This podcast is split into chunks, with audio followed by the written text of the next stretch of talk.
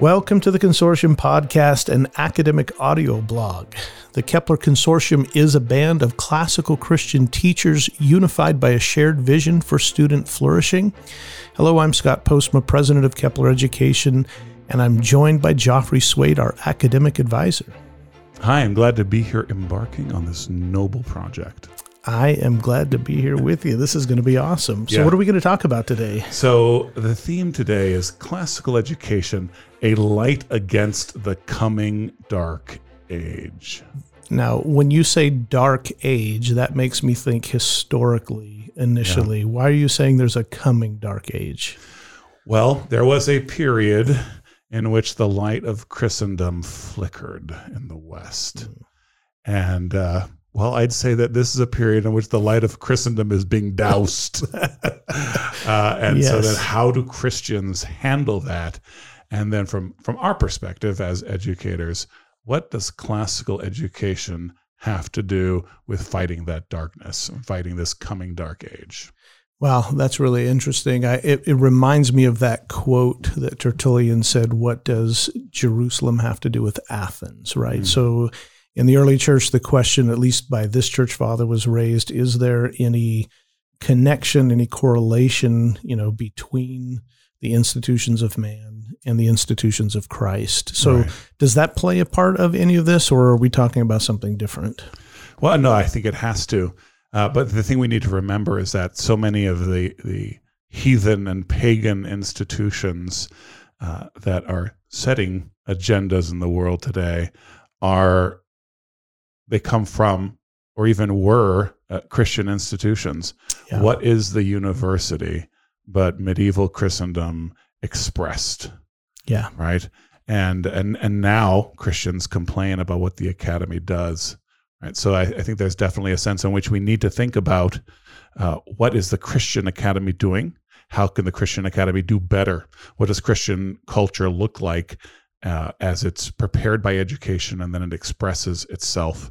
But always, I think, with the end in mind that we don't want to create a, a ghetto for ourselves. That may be a phase, it may be a step, but the academy should once again be Christian. Right. Abs- absolutely, absolutely. Well, what what you were just saying reminds me of something that C.S. Lewis said in his uh, famous essay "De Descriptione Temporum" about uh, the descriptions of time. Mm. That the modern age is unlike um, the pagan age. That uh, and he uses this illustration that he says a woman who um, uh, a woman doesn't regain her virginity by getting divorced, right? She Right. she uh, she just loses, you know, the marriage. And and so when when you talk about the coming dark age, I almost think of C.S. Lewis talking about, you know, it would almost be good if we returned to ancient paganism that would lead us back to Christianity. But this coming dark age is a little different. This is a dark age that man is viewed completely different than both pagan or Christian viewed mankind Right. at that time. I mean, you know, the, the phrase post Christian or the expression post Christian gets bandied about, but there is a real difference between being post Christian and being a pagan. And C.S. Lewis was very open about preferring to duke it out with an honest to goodness pagan. Right. Right, someone who had who knew who his other gods were and wanted to, to go to war with you. right. right? And yeah. that was something you you you could both understand each other. Uh, we're actually about to share a, a news story, um, which is it's not so much pagan as it is post Christian and post truth. Uh, it's so unanchored, so adrift from any concept of truth, from any story, from any place in the universe, um, that it, I think it, it would be just as hard for a true Platonist or some pious Viking to understand as it is for us to understand. I, I think you're absolutely right. Which which brings us to this this article. Let's maybe talk about it. We were, we were reading it together and and and discussing it before our podcast. And it's really about this sustained effort to eliminate uh, literature uh, that uh, you know in any way, shape, or form um, doesn't line up with this postmodern Right. vision for the future. It's about censorship, Yeah. people using the word censorship Yeah. positively. yeah, Uh, and it's about book banning. One of the things that has always just delighted me, you know, you know, I was uh, once a bookseller. right. um, and always been a fan of public libraries. If there's one thing I want my taxes to be spent on, it's public, Public libraries. libraries, yeah. like forget paving the roads, uh, but uh, you know the the it, uh, it seems like every public library has some sort of or in and government schools as well some sort of moment of celebration during the year of banned books. Banned books. These yeah. books were banned somewhere, and there's always a suggestion that Christians banned these, and that's almost never the case. Never. It, it isn't the case. You know, and all these controversial books that Christian moms were supposed to be freaking out about, um, and may might have justifiably had cause to do so, but that wasn't what was going on. You know, it was you know there are there are. there are society shaping interests at work in, in banning so many of these books and now we're at, we're at a point in history in which history itself is actively being rewritten That's right. right. It's not just a social engineering project anymore where we want Johnny to turn out a certain way, we're the government, we're here to help, and this is what Johnny should look like. Now the entire cosmos has to be rewritten. So this article that you're going to be talking about is uh, from the Wall Street Journal entitled Even Homer Gets Mobbed by Meghan Cox Gurdon or Gurdon. Uh, and uh, yeah, Homer. Homer gets banned. So yeah, well, I, as you were talking, it makes me think. You know, for the longest time, it was always an argument over Mark Twain's Huckleberry Finn. You know, the, the Adventures of Huckleberry Finn, Right. because he uses terrible language and and there's a, a lack of vision for um, you know for for the good characters. You know, in this um, you know institutional way of thinking. Um, but now we've moved beyond just this, you know, the uh, the inward. Uh, we, now we're moving to we're getting rid of Homer. We're getting rid Right. of, um, you know, the foundational Western text that um, that we are able to look back at society and see how societies were formed and the big ideas, the big questions that were being asked, the perennial human questions that Yeah. everyone wrestled with, and we want to eliminate those. Well, and there's so much from what, what you just said that I, I really am anxious to interact with scapegoating. Like Mhm. what you know, what gets a text or an author deleted, right, right? Because you know, one of the th- books mentioned in this story is uh, the Scarlet Letter, right. right? One of the works. Um, but uh, before we do that, let's actually let's unpack this article. Okay, yeah. Uh, let's let's uh, let, let's hit a couple of points from it. So, just in the very opening, it talks about a sustained effort is underway to deny children access to literature, and and and that's that's the the whole root of it. Um, This is an And- opinion piece, right? So Right. the the author is just straight up saying uh, this is sinister. correct. Yeah, they they they they're they're pointing to it directly, and one of the um, one of the hashtags that they they direct us to in the article is disrupt text, uh, a movement, um, and in the this movement actually exists with core principles. They have stated values that they want to, um, you know, set forth. And so, a couple of these stated values. Um, there's four stated values for uh, disrupt text. Number one is to continuously interrogate our own biases and how they inform our thinking, which on its face, Yeah, that's not a yeah, that's not a bad thing at all. Except when we understand the context in which they're using this. Secondly, oh, go ahead. Yeah, I was just going to comment that the way it's interpreted by the people who wrote that, it means you never land anywhere, and that's a great comfort of it, right? Right. If you landed somewhere, there would be moral obligation. No, Let's yes. never do that. We don't- Let's constantly re-examine. We're always looking. That's right. So the second is center Black, Indigenous, and voices of color in literature. Now, this always gets me. Um, in terms of people saying that it's you know uh, dead white Europeans who have written all the literature of history, and they never consider that the early church, most of your creeds were established by Africans. Right. Yes. They, they don't even think about that, uh, or or they they they're unaware of it. I, I don't know which is the case, but in any case, uh, moving on. So number three, apply a critical literacy lens to our teaching practices. Now, critical literacy lens. Um, again, another phrase that could, depending on how you wanted to use this or what the context was, might be you know having a critical approach to literature. Uh, but this isn't at all what they mean. No, no one who uh, is is in the broader academy uses the term critical or criticism uh, in the in the as what it meant only 50 or 60 years ago. Right. Right. So criticism now is dismantling. Correct. Right. It's completely postmodern. Right. This is Derrida and Foucault. And that's the only way the word gets used. It's just understood by everybody. Right. Which is why, by the way, as teachers, and my wife is an art teacher, you know, young people, including young Christians, are completely unequipped for the idea of positive criticism. Right. Right. The idea that iron is sharpening iron is utterly alien to them because if you criticize, you're dismantling. Yes. You're you take- destroying. Right. It's it's different than say when I was growing up when they talked about constructive criticism. Right. That we want to, you know, we want to help critique or analyze your performance to help you do better. But in today's modern thinking, you know, you are completely, uh, as you use the word, dismantling um, the uh, the academic term uh, for deconstruction, right? Right. Um, that, that's always used, and and so this is what is meant. This is what is understood when we you know when we use that. So the fourth is to work in community. So we've got this community politics, or community identity, which is different than we were talking, you know, covenantal, you know, kind of community, but work in community with other anti-racist educators, especially black, indigenous, and other educators of color.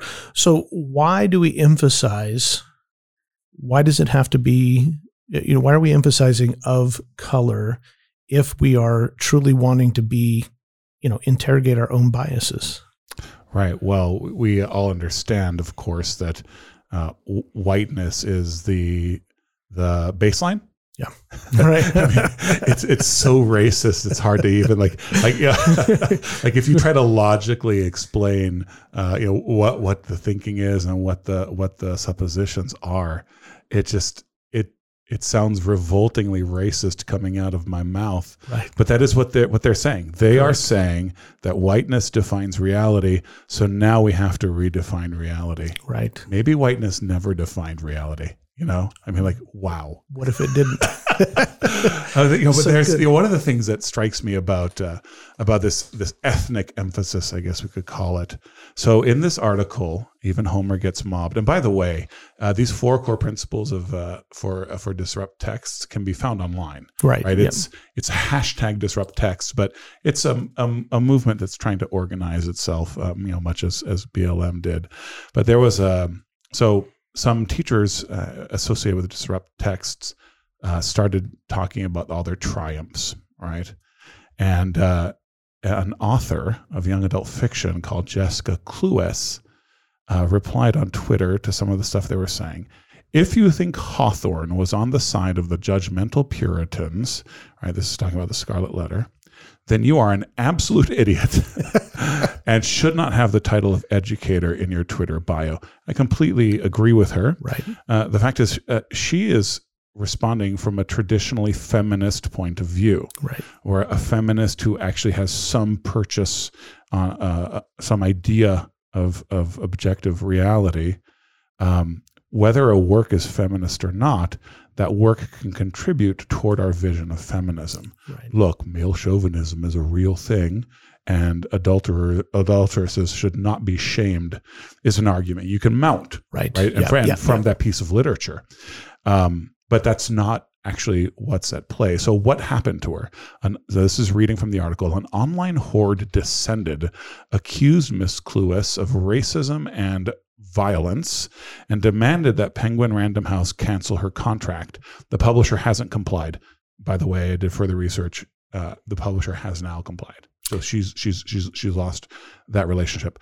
Perhaps because Miss Cluess tweeted a ritual self-denunciation. I take full responsibility for my unprovoked anger toward Lorena Germán. I am committed to learning more about Miss Germán's important works with mm. hashtag disrupt text. I will strive to do better. So much to unpack here. That didn't stop Miss Cluess's literary agent, Brooks Sherman, who apparently saw the writing on the wall, from denouncing her racist and unacceptable opinions and terminating their professional relationship. So the important takeaway here is that feminists are now available to the lynch mob right as potential victims. So then we look at at at principle number four for disrupt texts: work in community with other anti-racist educators, especially Black, Indigenous, and other educators of color. All right, so so th- this is the the the cause du jour, Yeah, right? yeah. And um and and and now um and but, but, yeah, this is one of those things where we can talk about scapegoating, right? And then who who gets chosen for this for this mob? Right. So this is yeah, this is the typical cancel culture, right? Uh, in in terms of um, group identity, and you're going to have to sacrifice someone. Uh, you have to have a victim, you know, that you can sacrifice uh, as a sort of cathartic cleansing, Right. you know, uh, you know, to be a part of this this group identity. Which feminism at one time was its own group identity, as you pointed out, you know, and now we have a different you know, a different group identity, Yes. right? And in, in And and, the and one and one that uh, that preempts, uh, you know, that is, is higher right, than uh, than any feminist, you know, first, second, third, seventeenth wave. Wave. it doesn't matter. The highest wave of feminism still doesn't achieve the status of uh, a, a a race right, based, right? And uh, but you know, so these groups they they scapegoat in order to to cause this cleansing, and it really doesn't matter. You know, and, and we're, we are going to move, I promise, to um, to the light against this darkness, right? Um, but it, it's important in this process that uh, the guilt of the of the victim is at best secondary right, the important thing is that there be there be a victim, and this brings to to mind a lot of the work of uh, of Rene Girard, for example. But there's in thinking about barbarism versus civilization. Uh, I was thinking about uh, Augustine's City of God, Yeah. and I have a, a, a slightly long passage I'd like to read to you yeah, that that kind of though I, I think it will really il- illuminate how we how we think about about guilt and punishment and how it's being exercised. There are echoes of it in Roman paganism, right, um, where you know we're we're at a point now where it's just it's just because it's post Christian, it's completely raw. right, But uh, yeah, so Augustine here talking about judges and the use of torture. The use of torture not only as punishment, but particularly in finding out the truth in order to pass judgment. This is very relevant. What shall I say of these judgments which men pronounce on men, and which are necessary in communities, whatever outward peace they enjoy? Melancholy and lamentable judgments they are, since the judges are men who cannot discern the consciences of those at their bar, and are therefore frequently compelled to put innocent witnesses to the torture to ascertain the truth regarding the crimes of other men. What shall I say of torture applied to the accused himself? He is tortured to discover whether he is guilty, so that though innocent, he suffers most undoubted punishment for crime that is still doubtful, not because it is proved that he committed it, but because it is not ascertained that he did not commit it. Thus, the ignorance of the judge frequently involves an innocent per- per- person in suffering. And so I'm going to pause here to just kind of Yeah. point out that uh, the important thing was providing a victim, right? Right. And it was not in, in finding the truth. All, we had to ascertain in order for us to have a victim in this context is that it wasn't proved that they didn't do it. Right. And people who study torture know that you will get a confession from anyone you torture. Right. Right? They will find a way to make themselves guilty, so it will stop. Right. All right. So, thus, the ignorance of the judge frequently involves an innocent person in suffering. And what is still more unendurable, a thing indeed to be bewailed, and if that were possible, watered with fountains of tears, is this that when the judge puts the accused to the question that he may not unwittingly put an innocent man to death, the result of this lamentable ignorance is that, is that this very person whom he tortured, that he might not condemn him if innocent, is condemned to death, both tortured and innocent. For if he has chosen, in obedience to the philosophical instructions to the wise man, to quit this life rather than endure any longer such tortures, he declares that he has committed the crime which he in fact has not committed. And when he has been condemned and put to death, the judge is still in ignorance whether he has put to death an innocent or a guilty person, though he put the accused to the torture for the very purpose of saving himself from condemning the innocent. And consequently, he has both tortured an innocent man to discover his innocence and has put him to death without discovering it. So it's a system that it makes it impossible to discover the truth. Right. What it does is produce a victim. I'm going to impose upon you for one more paragraph. If such darkness shrouds social life, will a wise judge take his seat on the bench or no? Beyond question, he will. For human society, which he thinks it a wickedness to abandon, constrains him and compels him to this duty. And he thinks it no wickedness that innocent witnesses are tortured regarding the crimes of which other men are accused, or that the accused are put to the torture, so that they are often overcome with anguish, and though innocent, make false confessions regarding themselves, and are punished. And this woman, Cluess, made a false confession about herself. Right. right? I mean, this we see all these apologies. Right. People apologize not to admit that they're wrong, but to be let back into the group. Or that though they be not condemned to die, they often die during or in consequence of the torture uh, or that sometimes the accusers, who perhaps have been prompted by a desire to benefit society by bringing criminals to justice, are themselves condemned through the ignorance of the judge. And we see this happen too. Right. right? People try to get into this this scapegoating mess to defend or to accuse, and someone else stands up and j'accuse, and it just creates this this endless endless loop. And you know, I mean, Augustine's conclusion is that you know if this judge had any piety about him, he would cry to God, "From my necessities deliver thou me." Mm-hmm. Um, but you know it's so, so interesting how he points out this system uh, of scapegoating and how it creates apology and confession, but none of that, neither the torture nor the apologies nor the confession, have anything to do with the actual truth. Well, and and what you're getting at you know, obviously brings us to this postmodern idea that there is no, you know, truth is relative, right? There, there is no truth. So it doesn't really matter if we're even able to get to the truth because right. the idea is that we have a victim that we can have power over, um, you know, because it's not about logic. These group identity groups are not about logic. It is about power. It's about asserting oneself. Yes. And so the scapegoat you're talking about, yeah. you know, well, power and purity, right? Because yeah. not only we, we can we can scapegoat the person because we have power over them, but the important function that they serve is that we are we are cleansed, mm-hmm. right? And and I think cleansing is is a big part of what's what's behind this because you know we look at this article and the article you know kind of makes a big deal of Homer being banned as opposed to some other works. And I think one of the reasons for that is that it's harder for us outside of this mode of thinking to see the logic. So it seems more outrageous. Yeah. Right? Like I, I kind of I get why they don't want Huckleberry Finn because you shouldn't say the N word, and I get why they don't want the Scarlet Letter uh, because you so, shouldn't shame uh, an adulteress. Yeah. Right? exactly.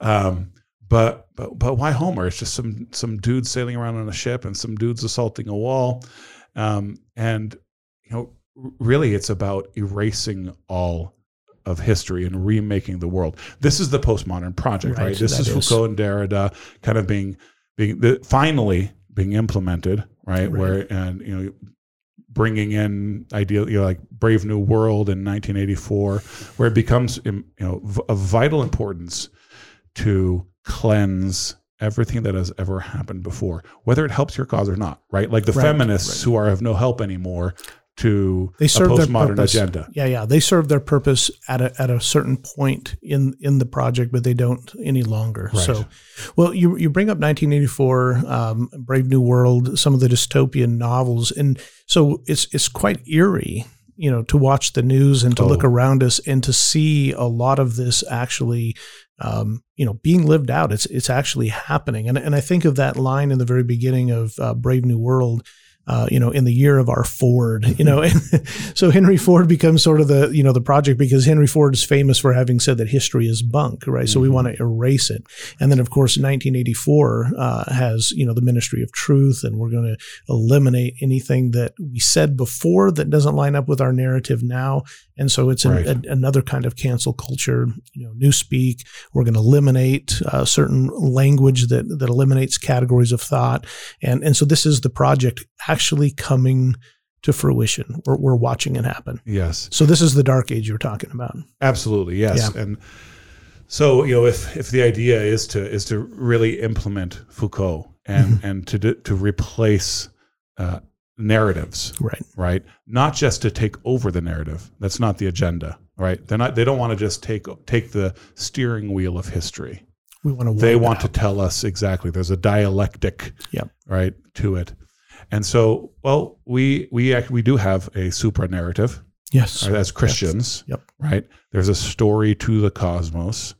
and the fulfillment of that story is is found in Jesus Christ. Right. There's a story of salvation and redemption going on, um, and here we are in media res, right? and so it, it, becomes of vital importance for for us to, to to realize that you know proclaiming the gospel is not simply about getting in front of of faces in our lives and, and elsewhere and getting in front of a, a microphone and saying jesus saves right proclaiming the gospel m- means bringing light to every aspect of life and what field of endeavor is there that is more comprehensive than the field of education. Yeah, there's not. There's not. There's not a field. Because we're talking about the formation of humans. Right. Absolutely. So this then gets right down to the very you know core of what our title is, bringing light. Um, you know, to this coming dark age. So the gospel is the light, obviously, right? We we need to bring the the gospel, um, and and there's a certain sense. There's a certain sense, I think, in which. We have in this postmodern time because truth is relative, if you will. Mm-hmm. There is a certain sense in which getting the Christian message in front of people, uh, we we have a um, a better opportunity in some ways than we've ever had before as people are seeking. You yes. know, but we have to help them land, but but they're seeking, and so education, classical Christian education specifically, um, is you know what we're proposing is going to be the best vehicle for getting that message, you know, to the generations. Well, you know, I I just you you you you we've both quoted church fathers, yep, right, um, who existed in in pretty pagan contexts, one one more than the other, but. Um, you know, a lot of the people that that we study in, in classical education um, are straight up pagans, right? Right, and we talked right. about C.S. Lewis's attitude toward pagans and, and all that. Um, but so, how does classical education? What does that have to do with this proclamation of the gospel, with this shining of the light? Uh, because so you know, you said classical Christian education. Mm-hmm. Why not simply Christian education? Yeah, that's a really good question, and and part of the part of the answer lies in the fact that and and and for some Christians at first this might seem a little bit um, this might t- kind of take him back a little bit. But um, so, first of all, the the most um, uh, truth is in a person, Jesus Christ, right? And then our our record of that is the Scriptures. That that's the record of it. But the Bible's the most complete truth, or as Louis Markos always says, you know, it's it's not the only truth; it's it's the complete truth. Mm. Um, but when we study the pagan classics, one of the reasons we study them um, is because there is virtue in some of these pagans who are seeking, searching for the truth. So they're a, they're asking the the perennial, what we call these perennial human questions yes. that the gospel answers, and it gives us some context to how the gospel answers some of these questions, especially in an age that we're coming kind of full circle back to a time when people are re-asking these questions, but they they're they're rejecting, you know, what the answer has been up yes. till now. So now we're reintroducing these questions, and we have an opportunity to see the gospel in context. Right. Well, and, and you know, I think part of what you're saying is you know, when we look at uh, so Huckleberry Finn and and um, the Scarlet Letter have come up several times, right? Yeah. And you know, uh, works like that give us an opportunity to put ourselves in different places, right, and different modes of thought, and and hold them, and handle them and see how they work. Right. right. And that's, yeah, Aristotle's famous statement that, um, and I'm just going to butcher it in my own paraphrase, but, uh, but the idea that a, the nature of a, a, true educated person is able to hold an idea and examine it without actually embracing that idea.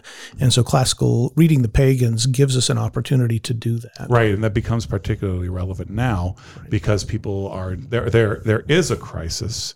We have a lot of people who are are casting about right. for a truth, mm-hmm. right? Because it's been it's been ripped from them, um, and and I know worshippers of Thor, right? Right, like actual worshippers actual of people, Thor, yeah. um, and, and so the, it, as people are casting about for for truths, it's good to be able to say, to say, well, these these are are were other truths, right? right? What people thought were truths, right. and they handled them, and the Christians came in and out handled that. Right. Right. Yep. Uh, and that's a, a, really important aspect of, of, of any education. But I think one of the things that's happening here as well is that, you know, we, we I, I, I mentioned, you know, the difference between taking over a narrative and erasing right. the previous the previous narrative, and how there are, are, are parties interested in just erasing all of history. So people are casting about for for truths for the truth. You know, they've truth. been told too long that there is no truth or that truth is purely localized is what you make it. Right. Right. And and we have shown, we being the church, through history, uh, that uh, our truth outmaneuvers and outweighs any other truth that might be brought to bear. Right. But we want people believing in in truth. The truth. truth yeah. Yes. Yeah. Um, and you know, it, it, this this touches on how we handle narratives. Right. So so the the idea that um, in in the postmodern thinking, the idea that that all truth is relative really begins in an existential sort of of way of thinking. Right. The idea that essence um, doesn't precede uh, existence. Existence precedes essence. And so. So hold on. Are you telling me you'd get in a fist fight with Sartre? Is that how that would go down? I would go down with Saint Nick, right? yeah. Uh, so, so this this idea that um, uh, first of all, th- their narrative is an existential narrative that you're going to basically make your own truth because there is no certainty of what truth is. We're thrown into being, and and then from there we you know we we define what that looks like. Um, but one of the things that Hume actually taught us is that, you know, the certainty or the kind of certainty that a lot of the empiricists are looking for um, just doesn't exist in the world, right? right? You know, this is the whole matrix and, and, and, things like that. There's something inhuman about the postmodern project. It's, it's trying to make us gods. Right, exactly. And and so therefore, since we can't get this level of certainty, then there is no real truth. It's right. all relative. And so then we make up our own truth and that, that becomes our narrative.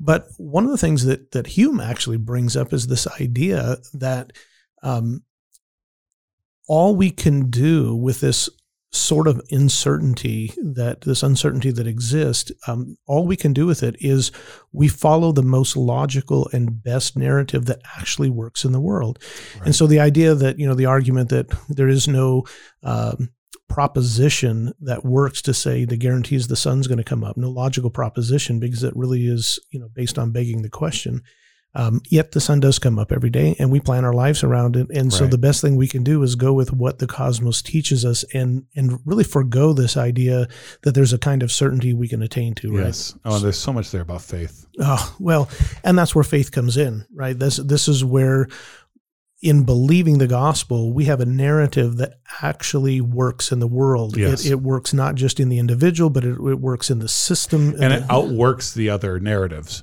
right? Hand, I mean, yeah, Zeus had the thing going, maybe, right? but the demons can't withstand what the creator of the universe is doing and his truth. And as human as we might be in, in how we perceive it and interact with it, as limited as we are, it works and we can observe that. We can observe it and we can live by it. Yes. yeah absolutely. So let's let's turn for a second unless there's a different direction you want to go but let's turn to the actual the odyssey for a second. I thought it might be a, fun way to explore this. There is a different direction i want to go and yeah. i think it'll set us up to talk about the odyssey. let's do it then. Uh, because you know we brought up the question of why classical education uh, why you know so right. Christian education great, but why classical Christian education? Uh, and and we've answered you know that from a couple of different angles. But you know I, I talked uh, a little earlier about uh, you know taking control of of the narrative as opposed to uh, destroying yep. what came before and just making a, a new story. There yeah, was nothing before us, and history is what we say it is. Right? That's right. the postmodern project. And so, you know, why would a classical education be important? And you know, I think that's a different answer for Christians around the globe, mm-hmm. and and and I think Christians in the West should be thinking about Christians in Mozambique and in China, sure, all the time, yep, and acknowledging um, the, the, just the wonderfulness, allow me to use that word, uh, of of of their experience and their part of our history as a church. Uh, that being said, Christianity, and uh, Christianity is actually a, a, more loaded term than, but you know, the church uh, through the power of Jesus Christ, took over narratives. We have been conquering, Right. you know, not only powers and principalities, right? The narratives. But but yeah, but narratives, right? So you know, the the the church, uh, just you know, this knocks down the these idols of false thinking, and and so we have a history of of, of doing this, and it, it was done in the West Mhm. as well as in other places. It was done in the West, and you know, we are Western Christians, and so the Odyssey is a part of our story Right. right? And you know, and there are different ways we could look at the Odyssey as Christians, and you know, I think we'll get into this a little more. But some people may think Odysseus is a great hero and a Christ figure, and some people may think he's a demonic figure. But we can have these conversations because we took it over, right? And we let the Thursday be named after the god of lightning, and it doesn't matter because we conquered the god of lightning Absolutely. right but there's you know it's we're in you know for a chinese christian a classical education may look different Sure. a classical education should be for all christians because all the narratives and all of these stories should be a part of our formation Right. and if you are a western christian then plato is a part of your formation and jesus christ conquered it That's yeah. and that's, has given it to us as as a gift. So it's important that we as Western Christians, you know, ab- absorb that. And three thousand years from now, classical education will look different. sure. Like we yeah. we acknowledge that, but, But- but it's this is- important for us to study Plato now. Right. Yeah. This is the plundering of the Egyptians. What Yes. you're talking, yeah, what Augustine talked about, you know, plundering the Egyptians. That's what a classical Christian education uh, ultimately is what you're getting at. Yeah, absolutely. And of course, a classical Christian education includes a lot of Christian thought, Right, Right. right. Uh, particularly as you progress through history. But yeah, there's there's there, it's actually a part of our story. I th- yeah, I think one of the the most important aspects of the classical Christian education we have to think about is that there is a sense in which, by plundering these pagans, um, that it shapes our Christian imagination, and and it gives context to the Christian imagination. Well, and, and context is, is is is interesting because I think one of the key things that an education does is provide a common language. This is one of the reasons it's important. You know, if you're a Westerner, then consider the value of a classical Right. Occidental education, uh, because so the the most wonderful language in common that English-speaking Christians have is biblical language, right? Right. The- From the, you know from the King James particularly, right? If I call you the salt of the earth, Right. right? That's a uh, that's a biblical phrase, and there's so much that's been absorbed into our language we're not even aware of. But a lot of it we are aware of, and you know, so then moving outside into all languages, Yes. uh, you know, Christians share biblical language with each other, and then just below that for Western Christians uh, is education sure. right, is Shakespeare and Homer. And it's important. And and not only does it shape our thought, but it shapes our community. It does. That we can we can use these things to talk to each other. It's a common literacy. Yes. Yes. And and part of losing this common literacy is what has caused a lot of the division um, that in, in you know uh, in the world today that has allowed the postmodern project to make so much progress because we've lost that common literacy, right? Yes. So we, we don't have uh, some of the key concepts and the categories of thought and the ideas that we can continue to discuss and uh, engage the Christian imagination about these ideas that we share in common. And postmodernity is well named Right. because really it was modernity that killed us in it. in it, Right. right. It was it was the peak of it Right. and it killed it. Right. Yep. So you know, Yeah. you read Wodehouse and it's just wonderful to or you know, or anything vaguely Edwardian, Yeah. you know, and it, it's, you know, or, or you read C.S. Lewis talking about his experience in, in, in public schools in, in, in England and or in Britain. And you know, you, you're kind of amazed at this this common fluency and common reference that they that they had with each other. But ultimately, the modern project, since we're using the word project so Yeah. much, but the, the modern pro- project was the achieve of man, Right. right? Yeah. And I use the word achieve instead of achievement on purpose, but like the the the the the, the, the vaulting of man into the heavens.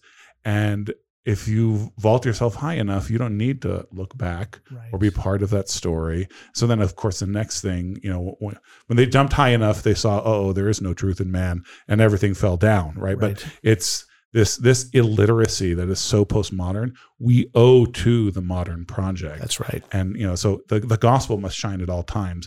But we are, I think, headed to a particularly toward a particularly dangerous precipice uh, because you know all times are are a fight of light against darkness. Yeah. But you know, there is active barbarism and seeking seeking to destroy anything that that's come before. Everything's being being razed to the ground.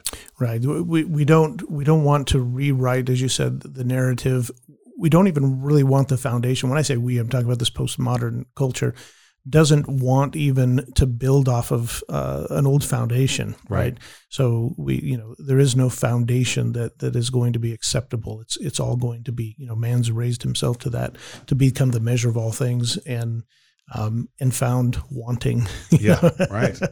So, okay, well, so uh, one of the reasons that we brought up or talked about the Odyssey was the fact that it was mentioned in this article, and and more as sort of an artifact um, of the Western canon that gives us some ideas. Um, thought it might be good to talk about some of the ideas that you know. Uh, what are some practical ways in which this looks like? Um, you know, shaping the Christian imagination or giving us context.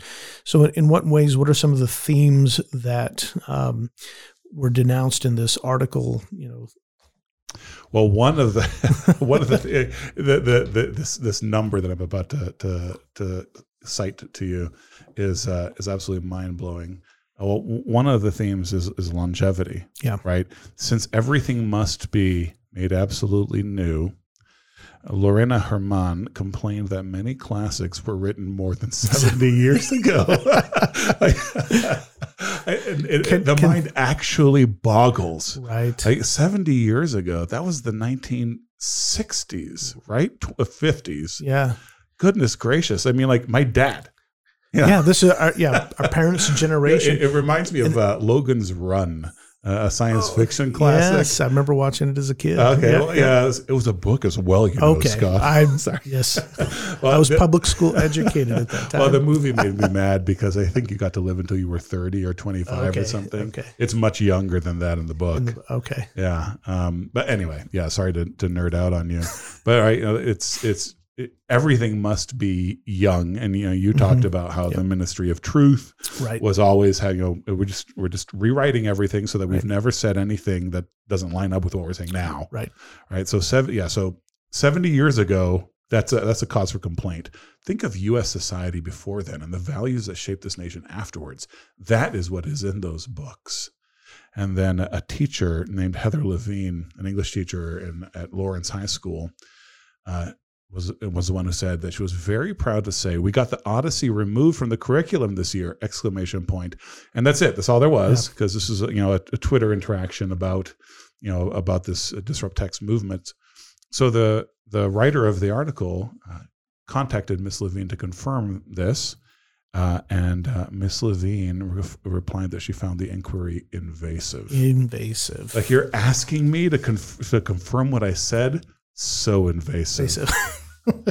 so this again, I, I think brings us back around to the idea that it's a power move, Mhm. right? So this isn't about comparing narratives and, and having a logical or reasonable opinion about the the merit of the narratives. Right. Logic I mean, requires truth. Right. And, and you, There's no yes. room for logic. Right. We, we, it, it's it's all about this is my narrative and who's going to assert theirs over someone else. It's a Machiavellian kind of power play. And those, really you know, what it is. a comment like invasive. The reason you know we end up talking so much about snowflakes in academia is that when you find yourself in where you can't defend your position, that's an existential threat. Like Right. we already talked about how Right. criticism is dismantling and destruction.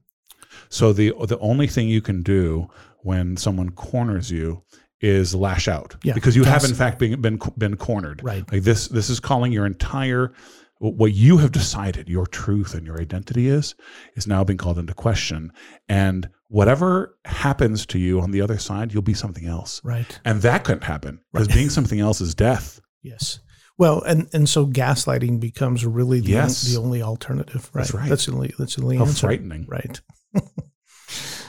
So when we think when we think about educating you know students classically, um, one of the things we want to talk about um, in classical education, one of the very core features of a classical Christian education is rhetoric, right? The ability right. to to reasonably, beautifully um, argue and persuade truthfully. Um, and yet, how then how then will a classical education prepare students to be able to encounter a culture where logic and reason and truth and beauty these things don't matter? Right. You know. Well, and you know, it, it, this really is all about rhetoric, but I almost need to take a step back because, you know, the the the barbarism is so profound mm-hmm. That the idea that grammar could be real, right? right? Grammar in the classical sense right. and the, the, the trivium sense. I almost said trivial sense to be funny, but uh, that was going to work out badly. Uh, but wow, grammar is real. You mean like mm-hmm. things have properties and can be described and can be organized. Stop boundaries right. and limits, yes. and then and then logic. Right. right. You know, it's like, hey, let's start assembling and synthesizing and learning to handle these things. You know, all of th- those are both impossibilities as well. How removed is rhetoric. Is rhetoric. Right. but yeah, so the, the, the the we want so you know we're, we're talking about the value of a classical Christian education mm-hmm. um, in bringing light, right? In in in as, as a part of presenting the gospel, right? Classical Christian education is not the gospel, right? Let's make that clear. Right. The gospel is the gospel, um, but how our children are raised is a fundamental part of how the kingdom of God operates. That's right. Right. And and that's what education is. Right. Education is simply rearing your children. Right. So for a Christian, education is raising your children in the nurture and admonition of the Lord.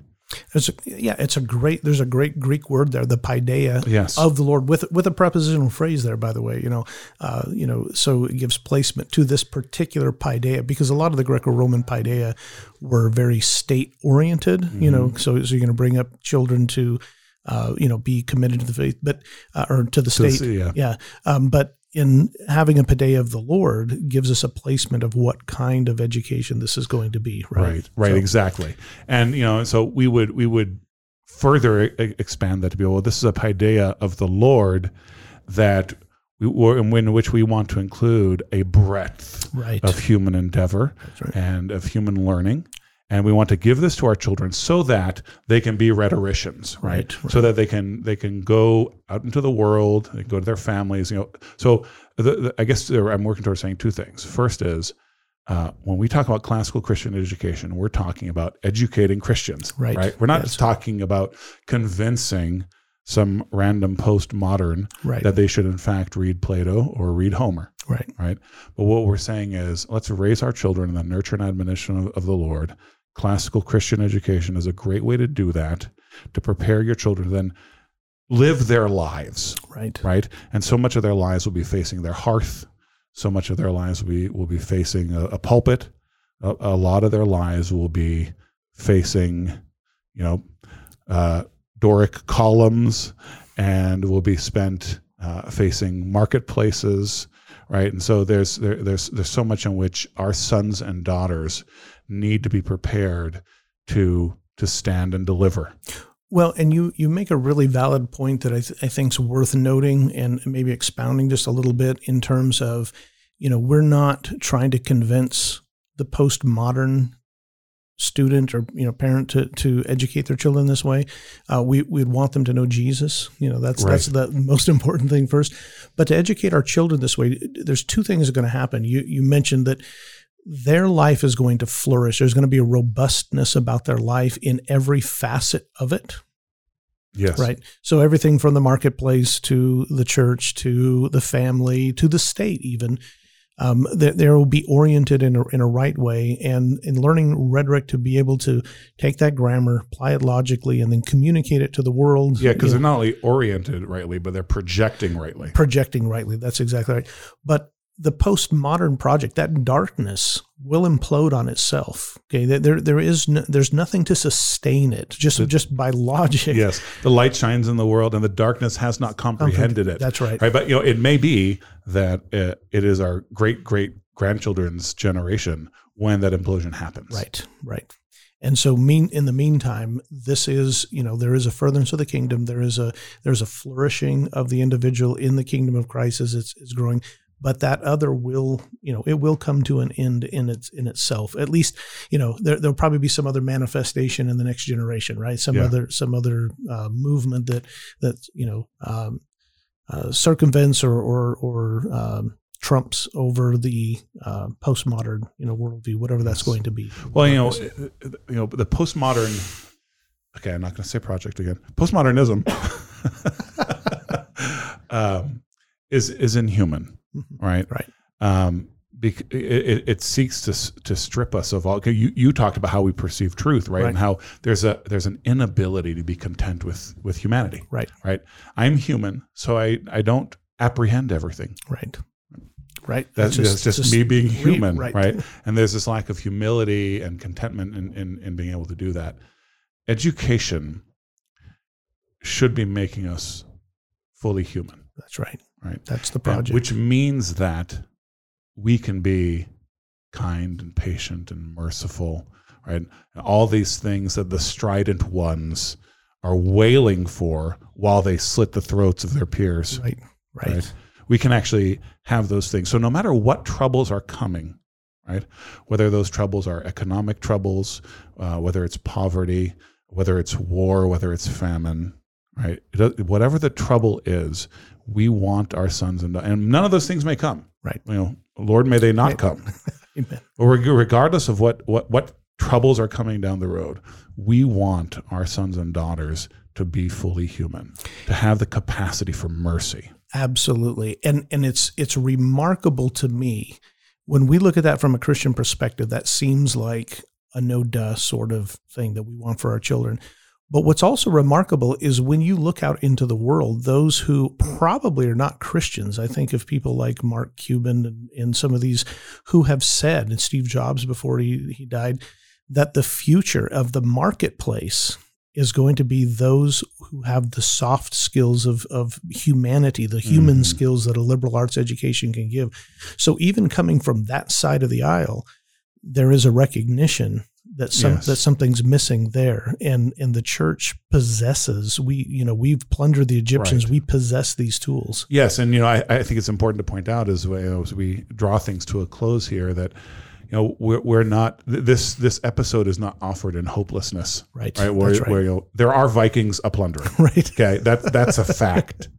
Uh, but you know that that a, a dark age must ensue is is is not a necessity. And like where like what you just said uh, touches on that is that you know who who are businessmen going to prefer to hire? Like Right. hiring Christians is a liability for certain reasons. That's right. But hiring academics who slit each other's throats on Twitter and like destroy careers, right? Those sorts of people you don't want in your company either. Right. That's another kind of liability. yeah, exactly. and it, it you you you you're beginning to see businesses having to handle that, Right. right? That's right. And and what, someone's going to discover soon that Christians stab each other less in the back, right?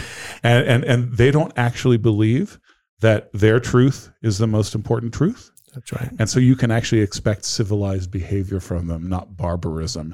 You know, so that's just one way in which a Christian education, a classical Christian education, prepares us, but also one way in which this this darkness uh, may culturally, you know, by the Holy Spirit, may culturally be held off and staved off even now Right. right so we're not just saying educate yourself so you can you know recite the ver- the things you memorize in your bunker we're not saying that Right. we're saying let's fight now Right. And this is the through this is- education yeah, this is the way to fight is through is through education. yes And there's there's several there's several aspects of that, but I know we're we're kind of winding down, so I, I just want to mention um, just kind of briefly, there is a sense in which you know this kind of education is not only a way to equip for battle, if we want to put it in those kinds of terms, but it is also a way, uh, as we're becoming fully human, that we are delighting in those human things yes right? The poetry, the literature, uh, even even understanding the astronomy and this math is and true multiculturalism dude It is.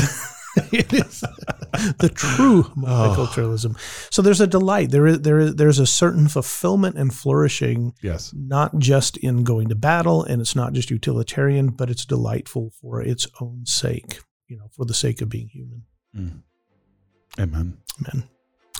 Well, hey, this has been a lot of fun. Um, this is our inaugural podcast, and we look forward to doing this every week. And so, thank you for taking the time to tune in and listen. And Joffre, thanks so much for your wisdom and insight. I want to just once again mention that Joffre is our student advisor at Kepler Education. And as you've noted from this conversation, he has a lot to offer. I hope you'll uh, give him a shout and uh, be able to talk to you about education. We'll look forward to uh, talking to you all next week. So long, everybody. God bless.